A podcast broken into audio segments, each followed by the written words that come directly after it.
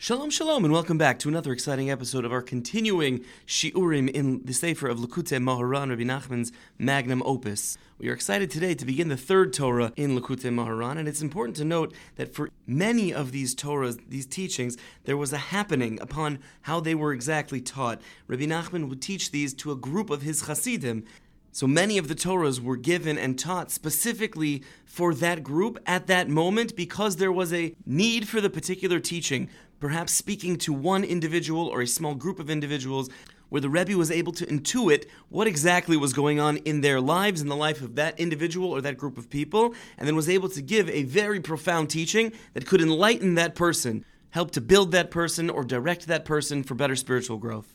Due to the scope of our shir, we're not going to regularly go into those stories, but to know that they exist for many, many of the Torahs in the Likutei Moharan.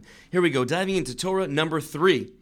As he has done before, Rabbi Nachman is bringing one of these fabulous, wondrous stories of Rabbi Bar Chana, the Talmudic personality, that seemingly is beyond the grasp of reality. Rabbi Nachman is not only going to help us understand the story, but help us make it real. There are many concepts in this Torah that are unbelievably deep, with the Kisve Ari, the writings of the Holy Arizal, writings of the Zohar, the deepest depths of the Kabbalah. We're going to keep it as simple and basic as we can for our needs. Rabbi Nachman said the Sefer is for the big and the small, so for all of us, please God we'll be able to get something out of it. Here we go, diving in.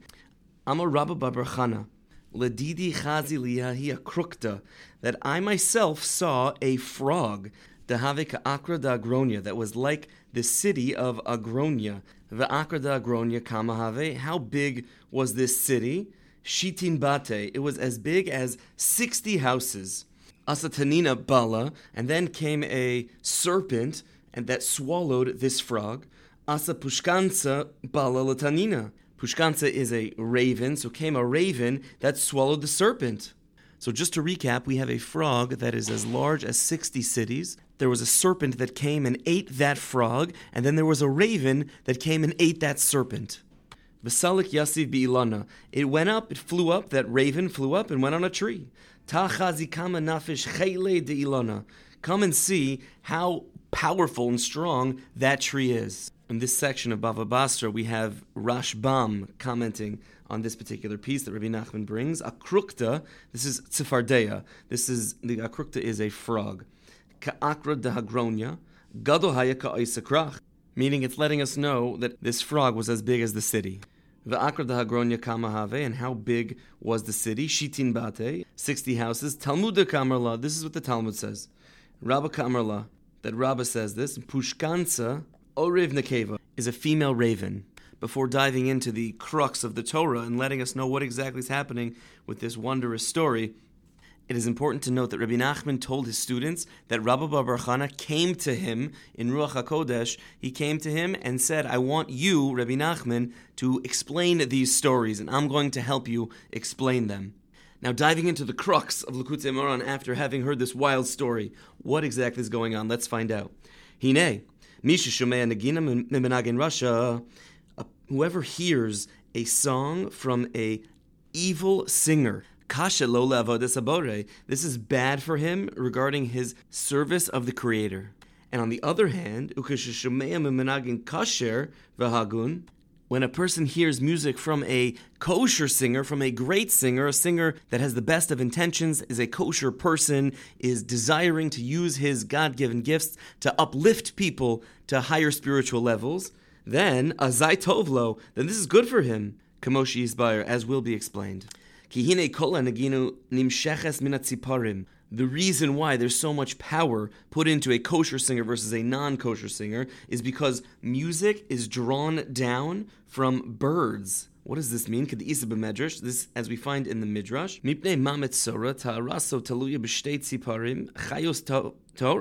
why is the treatment for a matzora, a person who spoke lashon hara, dependent on two live, pure birds? And the Midrash answers, Yavo kalanya v'yechaper al kalanya, that the chatterer, namely the bird, should come and atone for the other chatterer, namely he who had spoken Lashon Hara.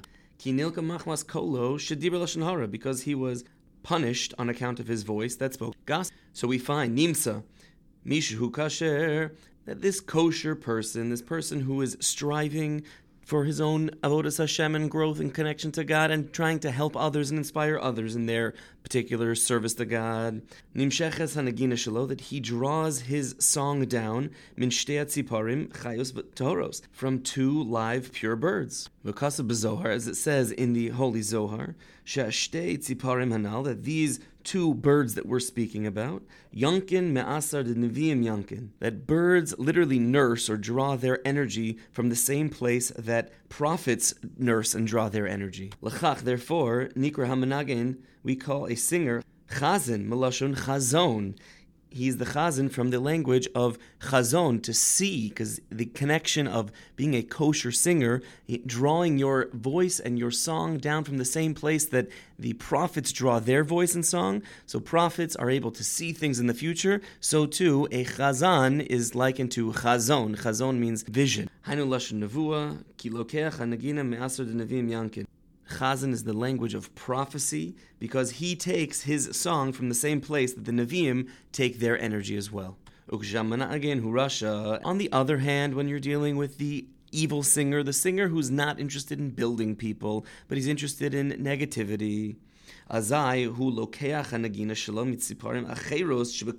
Just as in past Torahs we had explored the idea of a Malchus de Kedusha, a holy kingship, as well as a Malchus Harusha'a, an evil kingship, or a Malchus de Klipa, a Malchus of the other side, the Sitra Achra, the negativity. So too, when you have a singer who is positive and awesome and trying to build people and their connection to Hashem, so he's drawing from the source of the prophets, a holy, holy source, the highest of the high. On the other hand, when you have a negative singer who's not interested in building people, but perhaps is interested in his own gaiva, his own haughtiness, and his own ego, and pushing people down. So then he's drawing not from that source of prophecy, but rather from the other side, from these two birds of the klipa.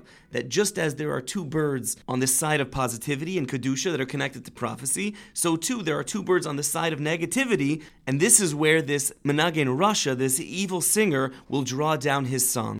As it says in the Zohar Kadosh, Kitziparim Shebeklipa, Yonkin Medade Amalchus, that the birds of the klipa, meaning these negative birds through which evil singers draw down their power, they nurse from the chest of royalty, of malchus, meaning the malchus de kedusha, the holy royalty. This is a very deep concept in Kabbalah.